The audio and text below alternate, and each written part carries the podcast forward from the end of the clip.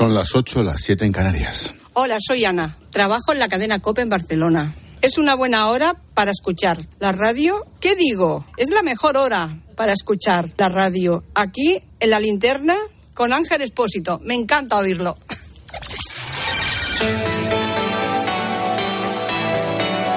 Con Expósito, la última hora en La Linterna. COPE, estar informado. Qué grande, Ana. A nosotros lo que nos encanta es que nos oiga gente como tú, tan curranta. De verdad, esos oyentes son los que, los que más valen de todos, sin duda alguna. Un beso muy fuerte, gracias por escucharnos y beso a todos los colegas de, de COPE Barcelona.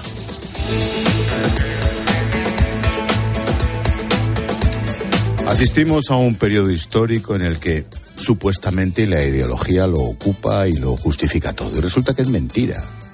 Bajo el argumento progresista, reformista y feminista, como que cabe todo. Bueno, pues va a ser que no. Ni la ley trans es feminista, ni el sí es sí tampoco. Para nada es progresista apoyar, aunque intenten disimular, a Putin en la guerra de Ucrania. Como nada tiene de reformista intervenir la economía o las empresas públicas. En este sentido, el día tiene tres temas, tres focos para esta linterna. Uno, Joe Biden en Kiev. Visita sorpresa del presidente de Estados Unidos a Zelensky. Sin duda alguna, una foto para la historia. Y ya veremos si también es una foto importante para el devenir de la guerra. Se cumple un año de este infierno y se confirman tres premisas fundamentales. La idea de Putin de invadir Ucrania fue y es un absoluto disparate. La idea enloquecida de un psicópata monstruoso. La resistencia y el honor de Zelensky y de los ucranianos es absolutamente impresionante. Y una tercera. Aquí seguimos con buena parte del Consejo de Ministros y con todos los socios del gobierno a favor de la bestia. Lo dicho, hay cuestiones que no son ideología y la guerra de Ucrania es uno de ellos. Hablando de aquí, la chupipandi. A vueltas con la ley del solo sí es sí, continúa el espectáculo, la rueda de premios a delincuentes sexuales, a violadores, y los ministros de un lado tirándose de los pelos con las ministras del otro y viceversa. Y en medio, la ley trans. Lo curioso es que los escándalos se van superponiendo, indultos, etarras, el sí es sí, la sedición, la malversación, el aborto, la ley trans. Mira, respecto a esto último, la ley trans, no te pierdas la última perla de la secretaria de Estado de Igualdad, la tal Ángela Rodríguez Pam, la de las globitas y los chistecitos con los violadores, ¿te acuerdas? Bueno, pues hoy la tal Pam, número dos del Ministerio de Igualdad, ha colgado esto en su TikTok. Luego lo ha borrado echando leches, pero escucha. Una mujer trans es una mujer, así que si esa mujer le pega a otra mujer no estaríamos hablando de violencia de género, sino que estaríamos hablando pues de violencia intragénero o de violencia intrafamiliar según la relación que tengan. ¿Te imaginas? Y esta sigue en su puesto, ¿eh? Y tú y yo pagándole el sueldo de secretaria de Estado. ¿Has oído qué empanada mental? Sinceramente nos hemos vuelto locos, locas o loques. Este, este, este absurdo de la ley trans, de la mujer, intragénero, extragénero, ¿esto es progresista? Pedro Sánchez, Bolaños o Nadia Calviño, ¿de verdad están de acuerdo con esto de P A M? ¿Y los varones tragando?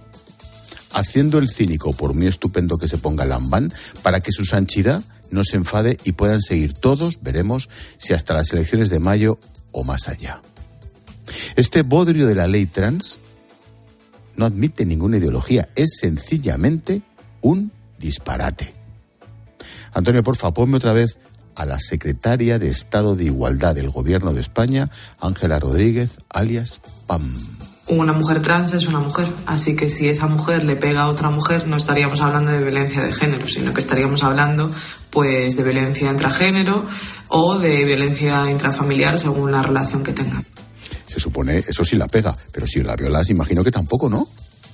Claro, si va a pasar lo de Escocia y una, una trans mujer que antes era hombre entra en una cárcel y viola, por ejemplo, a otras mujeres que están en la cárcel, tampoco será una violación de un hombre a una mujer, será de una mujer a otra mujer, ¿no? ¿Pam? En fin. Postdata. Termino con otra noticia del día, una muesca más en el esperpento. Dimiten la secretaria de Estado de Transportes y el presidente de Renfe. Le sustituye Raúl Blanco, del P S C también, y David Lucas, secretario de Estado. La versión más o menos oficial es que dimiten por la chapuza de los trenes de cercanías, aquellos que no cabían por el túnel en Cantabria. Bueno, pues habría que añadir los cercanías de Madrid, los rodalíes en Cataluña, la vergüenza del tren a Extremadura, que ya no hay por dónde cogerlo, y en efecto, los trenes de Cantabria.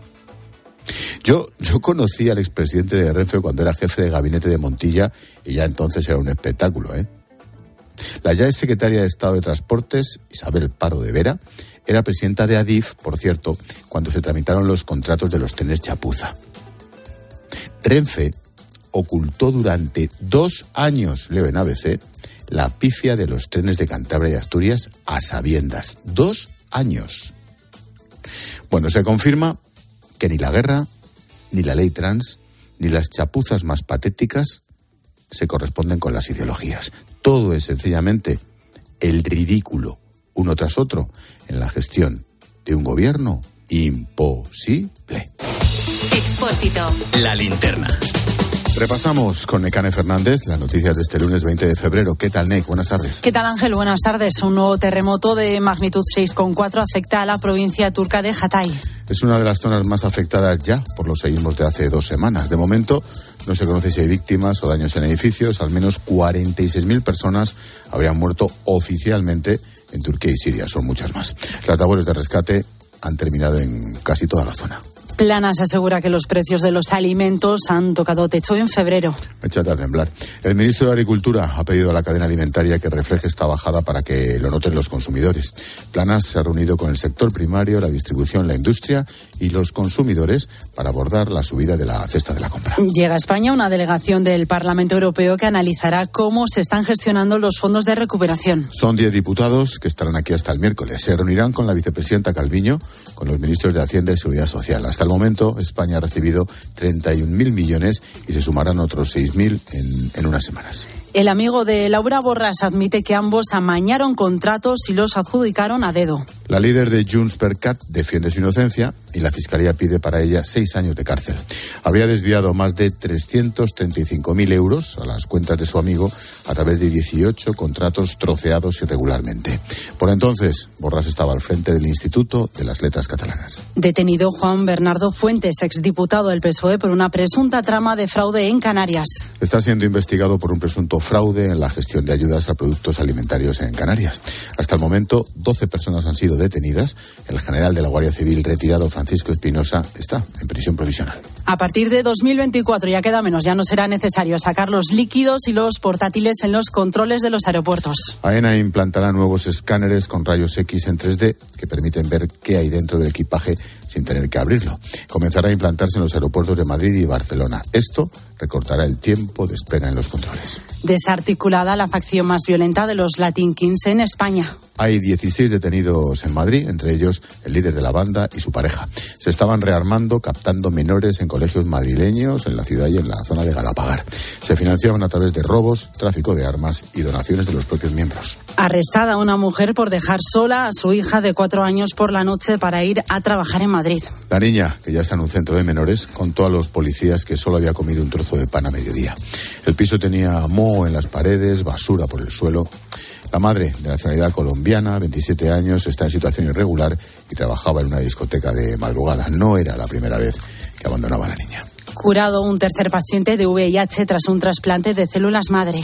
Es un hombre alemán al que se le retiró el tratamiento contra el SIDA. En ese momento se sometió a un trasplante para curar una leucemia.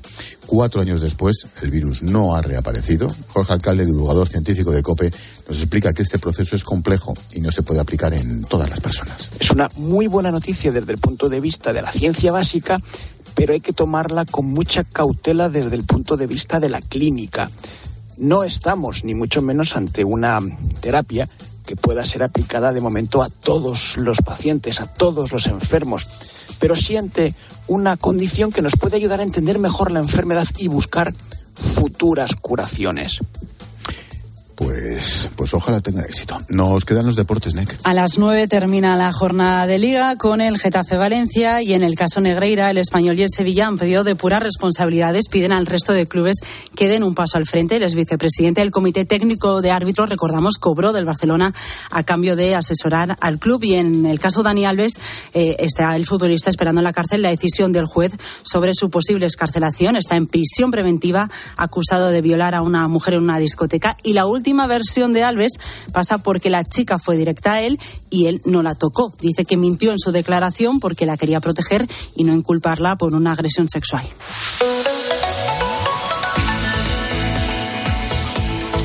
La previsión del tiempo, como siempre, con Silvia Martínez. Tiempo estable en buena parte de la península, una situación que será similar de cara a este martes, aunque no se descartan algunas precipitaciones de carácter débil en Baleares. Posibilidad de calima en Canarias, donde también puede haber algunas lluvias. Suben las temperaturas. Hasta ahora los termómetros marcan mínimas de ocho grados y máximas de diecisiete grados. Viento en general de componente este en la península y Baleares, algo más intenso en el litoral andaluz.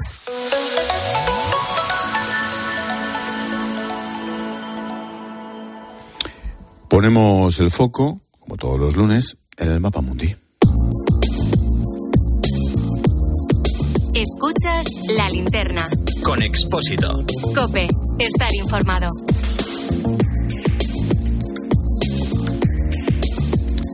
Todos los lunes abrimos el Atlas y echamos un repaso al mundo con Enrique Serveto desde Bruselas. ¿Qué tal, Enrique? Buenas tardes. ¿Qué tal? Muy buenas tardes, muy buenas tardes desde Bruselas. Oye, además de la visita de Joe Biden a Kiev, que es sin duda la foto y la noticia del día, ha habido otra sorpresa hoy en política internacional y, sinceramente, no sé a qué te refieres porque no me has dado pistas.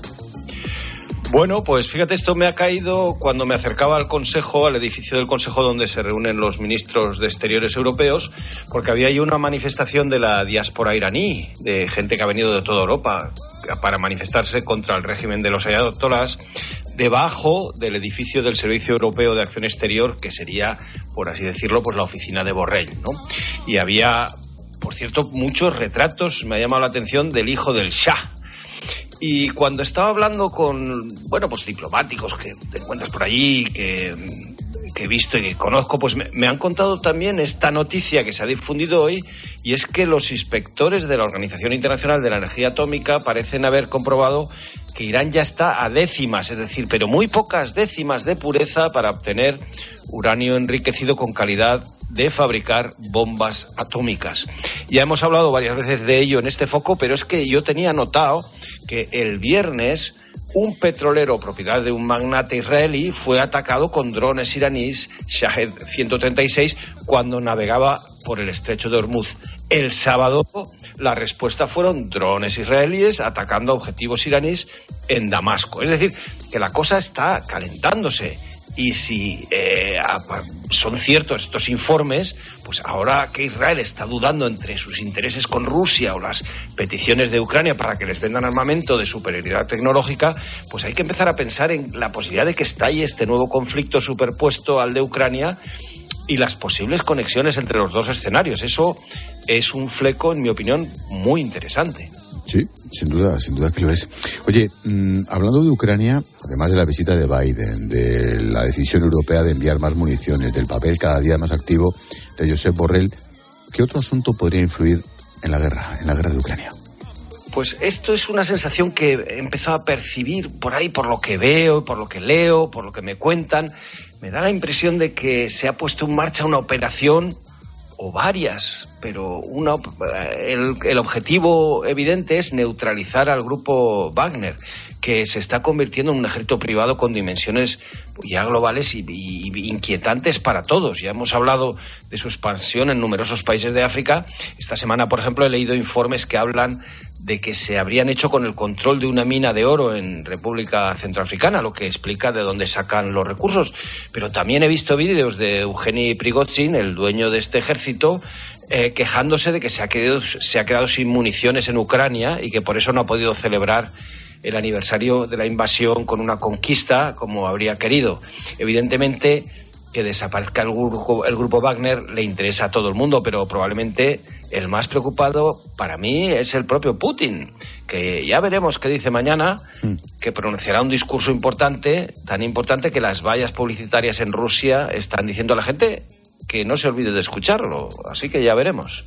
Pues estaremos bien atentos. Yo lo del grupo Wagner, un ejército de mercenarios apoyado por un Estado constituido, como es... veinte mil hombres, Rusia, Ángel, veinte mil hombres ahora mismo. veinte mil salvajes. Salvajes, sí, muchos criminales y... Qué horror. Bueno, tomamos nota, mañana bien atentos. Gracias, Enrique. Un abrazo. Adiós.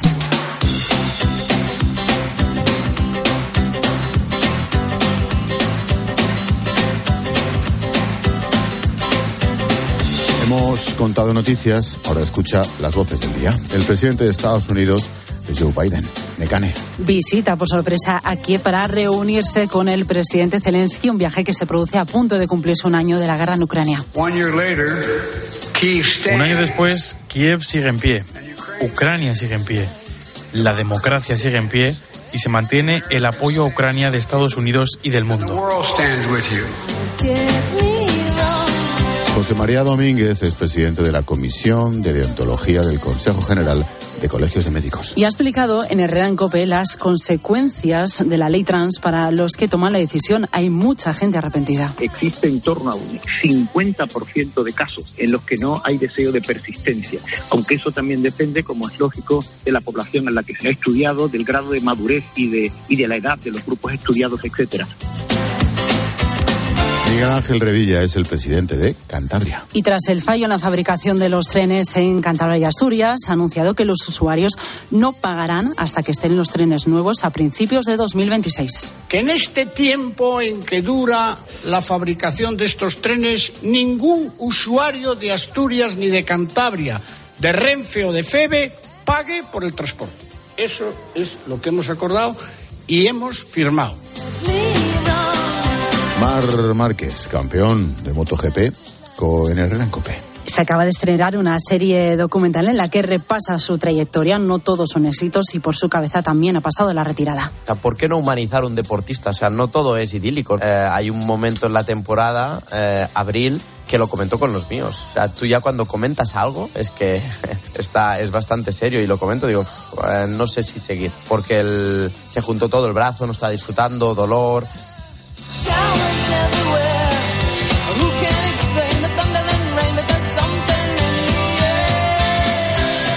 El sonido musical, Ed Sheeran. The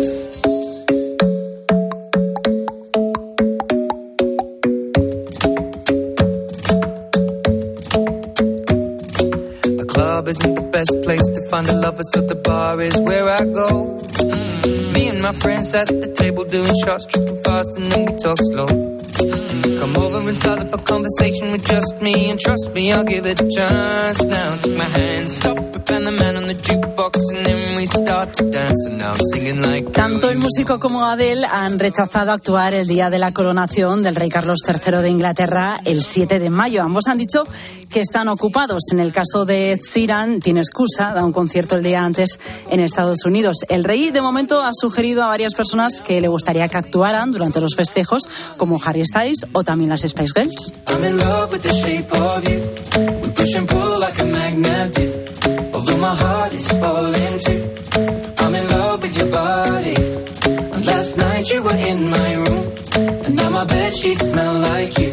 Gracias, Nekane. Hasta luego, Ángel. Chao.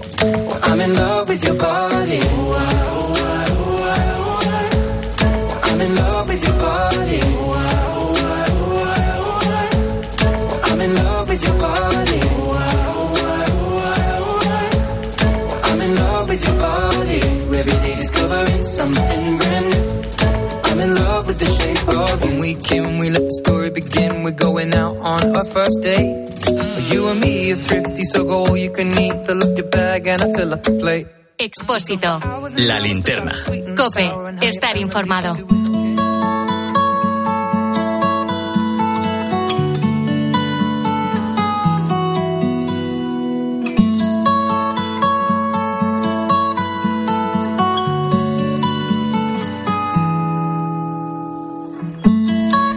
Quiero, quiero que escuches a María. Que te digan que tu bebé necesita una cirugía a corazón abierto es muy fuerte. tener a una persona, un equipo de psicólogos especializados ahí que te van a estar apoyando, que te van a estar siguiendo, marcando las pautas, es muy importante. Es... María es la madre de Pau. Sufre una cardiopatía congénita, problemas de corazón que surgen durante el embarazo. Cada día nacen en España once niños con estas complicaciones. A María se lo dijeron en la semana veinte de embarazo. Él nada más nacer, una pediatra se lo llevó, le miraron unas constantes. Entonces, con menos de veinticuatro horas ya le tuvieron que hacer una primera intervención para que pudiese oxigenar y así poderlo mantener con vida. Y ya a los seis días le hicieron una operación grande a corazón abierto con extracorpórea, que es, que es que le sacan la sangre del corazón, la pasan por una máquina que hace como si fuese su corazón mientras le están operando el corazón. Bueno, pues la operación fue un éxito. Pau tiene hoy tres añitos, hace vida normal, tiene la suerte de que su cardiopatía no es tan grave como en otros niños. María se apoyó en la asociación Latiendo Juntos, dedicada a ayudar psicológicamente a pacientes y a sus familias. Hoy forma parte de esta asociación. Llegas allí y te dicen, el niño va a nacer en la fe y lo van a operar. Claro, yo no sabía nada más. Gracias a la asociación, conoces a otros papás que tienen hijos con las mismas cardiopatías que el tuyo. Tú vas viendo cómo hay otros niños con la misma cardiopatía que el tuyo y que a lo mejor el mío ahora tiene tres años, pero el hijo de otra mamá pues tiene quince. Y dices, jolín, pues qué bien, mira qué bien está. El mundo no se acaba aquí. La asociación trabaja codo con codo con la unidad de cardiopatía infantil del Hospital La Fe de Valencia. Desde allí les envían a las familias nuevas. Hoy ya son ochenta y quieren darse a conocer en otros hospitales de la Comunidad Valenciana. Hay niños desde Castellón hasta Alicante, hasta el sur de Alicante. Juntarse entre ellos, verse que hay otros niños igual que ellos, que, que no pasa nada. Eso es, es muy importante para ellos. La asociación trabaja a pie de cama con los niños que se recuperan en el hospital y les dan atención psicológica. Para mantener esta idea, se presentaron a La Voz del Paciente del laboratorio CINFA. Con el premio consiguieron contratar a un psicólogo. Ya que estos nenes pasan mucho tiempo en el hospital y, claro, suelen tener un retraso en la interacción social con sus amigos, con el cole. Entonces, este psicólogo lo que hace es que valora hasta qué punto eh, puede ser que sea un retraso por lo que es la enfermedad. Más de cien fundaciones y asociaciones ya se han beneficiado con financiación y visibilidad de La Voz del Paciente de CINFA. Como ha contado María, Latiendo Juntos ha conseguido reforzar la atención psicológica. Si quieres conocer los proyectos de esta edición y votar por ellos, lo puedes hacer a partir de este miércoles veintidós de febrero en doble u doble u doble u punto la voz del paciente punto cinfa punto com.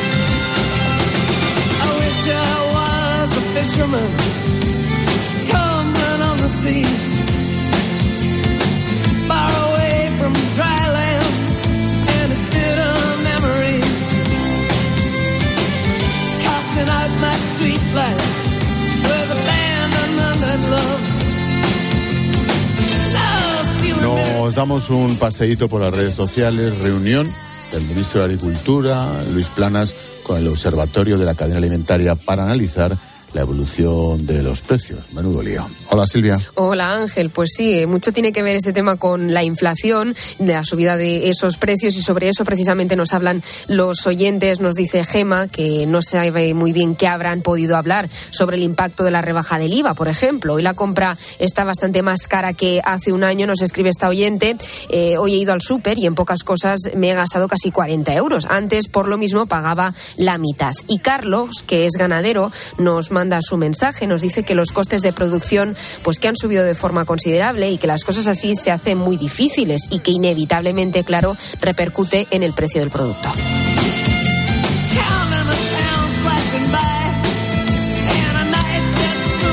Pues Precisamente a las nueve, a las ocho en Canarias, analizaremos cómo el incremento de precios, sobre todo la energía, las materias primas, están afectando a cada uno de los eslabones de la cadena alimentaria hasta que llegamos nosotros a comprar en el mercado. Claro. Y tiempo de análisis esta noche con Ángela Martialay, con Ignacio Camacho, a partir de las diez, las nueve en Canarias. Ángela propone temas. Buenas tardes, Ángel. Pues hoy en tiempo de tertulia tenemos que comentar esas dimisiones del presidente de Renfe y de la secretaria de Estado de Transporte por el gran fiasco de los trenes en Cantabria y en Asturias.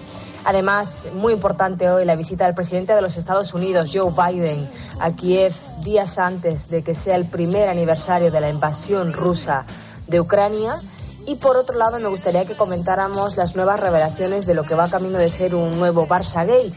Las contrataciones del Fútbol Club Barcelona con el ex número dos de los árbitros. Hasta luego, compañeros. Pues tenemos de todo, no sé si nos va a dar tiempo, hay que esperar tres horas para comentar la parodia esta nacional. Digo que esperamos mensajes. Sí, recuerda que puedes escribirnos en facebook.com barra la linterna cope, en Twitter estamos en arroba expósito cope, el WhatsApp de la linterna es el seis cero cero cinco cuatro cuatro cinco cinco cinco y el Instagram expósito guión bajo cope.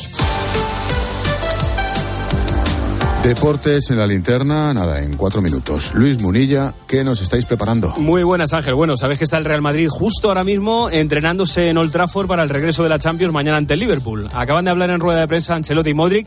Les vamos a escuchar porque han dicho cosas muy interesantes. Ojo al caso Negreira, el de las relaciones, tratos, pagos del Fútbol Club Barcelona al ex número dos de los árbitros, porque ya empiezan a surgir clubes como el Sevilla o el Español que piden que se llegue al fondo del asunto. Y nos tenemos que ir, por supuesto, a Málaga porque está unido y Caja celebrando con su afición el título de Copa del Rey conseguido ayer.